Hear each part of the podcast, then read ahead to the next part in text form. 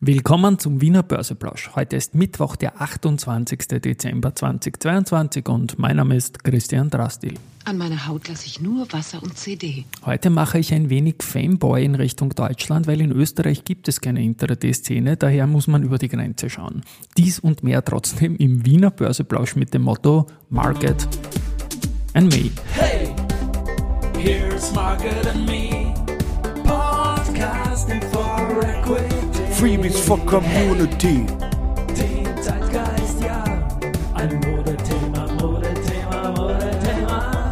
Ja, die Börse als Modethema und die Wiener Börsepläusche im Dezember sind präsentiert von Wiener Berger und Firesys. Ja, 28. Dezember, drittletzter Handelstag des Jahres und ein Blick auf den ATX TR zeigt jetzt um 11.32 Uhr diesen leicht im Minus bei 6.615 Punkten, ein Minus von 0,3% zu gestern.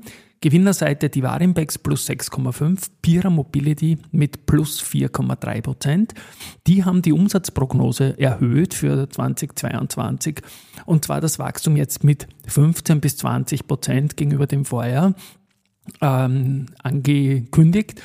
Und vorher war die Guidance 10 bis 15 Prozent, also ist doch ordentlich. Und die Prognosen für die EBIT-Marge in Höhe von 8 bis 10 Prozent und die EBITDA-Marge von 15 bis 17 Prozent sind unverändert aufrecht. Also gleiche Gewinndynamik, aber mehr Umsatz als auch mehr Gewinn. Dividende soll erhöht werden. Und zwar eine Höhe von mindestens 2 Euro soll vorgeschlagen werden. UBM auch auf der Gewinnerseite, die waren zuletzt ziemlich angeschlagen und sind abgestürzt an der Börse. Ich habe auch nachgekauft mit dem Wikifolio slash Risikohinweis natürlich, aber heute mal ein wenig erholt. Verliererseite die Frequentis mit minus 1,9%, die AMAG mit minus 1,8% und die POR mit minus 1,5%.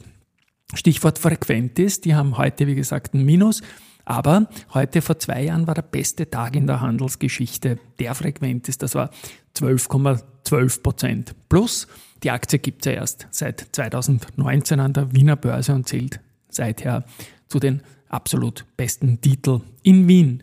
Pira Mobility habe ich auch noch einen Nachtrag. Die haben nämlich vor einem Jahr ihr Alltime High bei 90 Euro gehabt. Und zu Do Co. gibt es auch eine lustige Geschichte von vor zwei Jahren.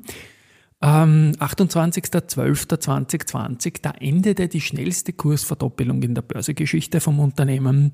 52 Tage hat man gebraucht, um von Anfang November von Kurs 30,5 bis 28.12. eben, sonst würde ich es heute nicht sagen, Kurs 61,2 zu kommen. Das sind also natürlich weniger als 52 Börsetage. Da geht es um die Kalendertage. Weitere Nachrichten heute noch. Vattenfall hat eine Entwicklungsgesellschaft der Strabag SE erworben. Und ja, das ist in Erfurt eine Gesellschaft, die zeichnet bislang verantwortlich für das Vorhaben Wasserspeicherkraftwerk Leutenberg Probstzeiler in Thüringen. Gut. Äh, der Felix Strohbichler, CFO von Palfinger, hat weitere Aktien zugekauft und der Dominik Benner hat äh, 500.000 Aktien, gleich äh, knapp 10% an der Wiener Privatbank erworben. Das passt mit der Meldung zusammen, dass die Kerbler Holding 500.000 Aktien verkauft hat. Ja, und dann habe ich noch anmoderiert, ich blicke ja nach Deutschland, weil wir in Österreich keine Intraday-Szene haben. Da gibt es natürlich mal die Kooperation mit dem deutschen Börsenradio, Peter Heinrich, Sebastian Leben, Andi Groß natürlich, da arbeiten wir viel zusammen. Dann habe ich immer wieder auch Kontakt mit dem Holger Czepitz, äh, alles auf Aktien und ohne Aktien wird schwer. Der Noah Leidinger von OMR, der war im Börse People Podcast zu Gast. Wir waren dann auch laufen und wir haben auch gesprochen, wie diese Vorgeschichte war zu diesem Podcast. Und was ich nicht wusste, ist, dass der Philipp Westermeier, der, der Gründer von OMR, und ich sehe den von seinen Interessen, ich habe auch einen Podcast mit ihm gehört, mit, mit Alexander Zverev, mit dem Tennisspieler, so ein bisschen a new and improved version of my interests, sage ich mal, Sport und Unternehmen und, und Börse auch. Und der war eigentlich der, der Erste, der diesen Ohne Aktien wird schwer Podcast von OMR gesprochen hat. Und dann hat der Noah Leidinger, ein Österreicher, ein sehr junger Kerl noch im, im Lieb gemeint,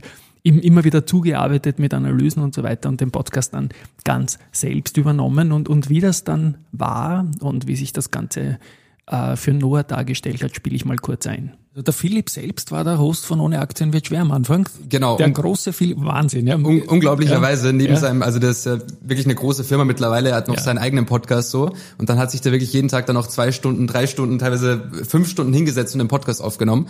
Also wirklich ein Arbeitspensum, das man glaube ich nicht nachmachen will. Ähm, aber er hat das aufgebaut sozusagen bis zum gewissen Niveau und dann habe ich von dort übernommen.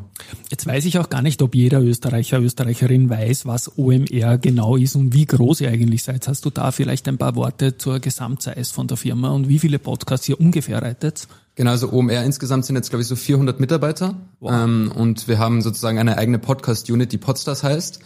Und da machen wir ganz verschiedene Sachen. Also bei manchen Podcasts machen wir nur die Vermarktung. Das heißt, wir helfen halt den Podcastern irgendwie Werbekunden zu finden. Manche produzieren wir, manche machen wir ganz selbst, wie eben Ohne Aktien wird schwer, wo wir wirklich alles machen.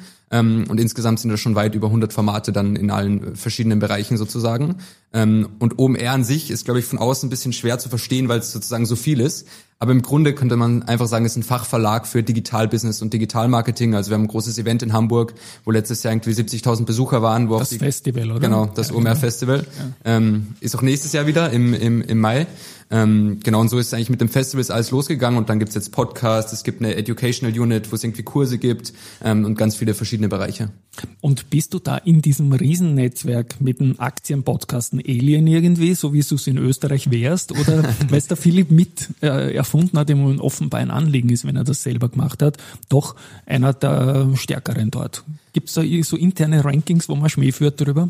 Also ich glaube, so interne Rankings gibt's nicht direkt, aber es ist schon ein Thema, das irgendwie auch alle betrifft. Ne? Also Aktien sind ja glücklicherweise in den letzten zwei, drei Jahren immer mehr Thema geworden, auch sozusagen in der Breite. Ähm, und jeden interessiert das zumindest irgendwie und fragt mal, okay, was macht ihr da eigentlich und, und wie macht ihr das?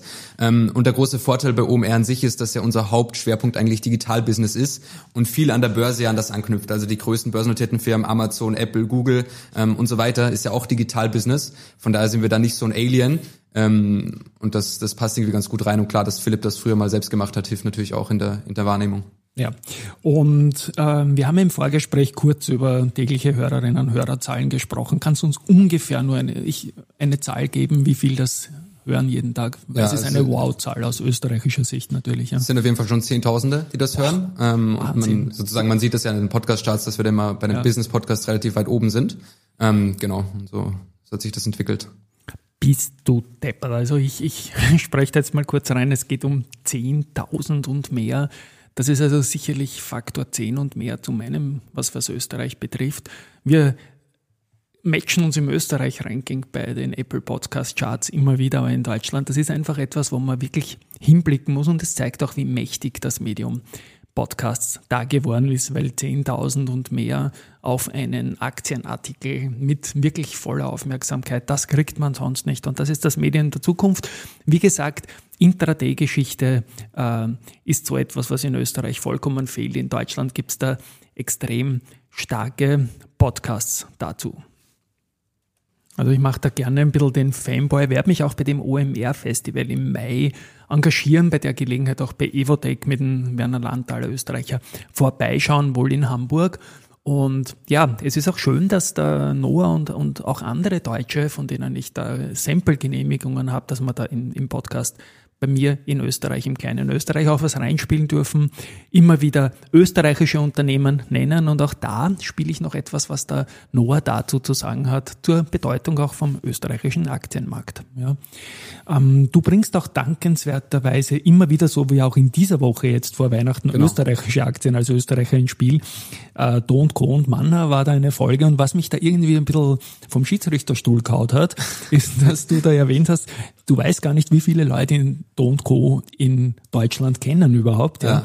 Was hast du für ein Gefühl? Welche Bedeutung hat der österreichische Aktienmarkt, der Markt aus deinem Land? Du bist Oberösterreicher, starkes Bundesland Genau. diesbezüglich.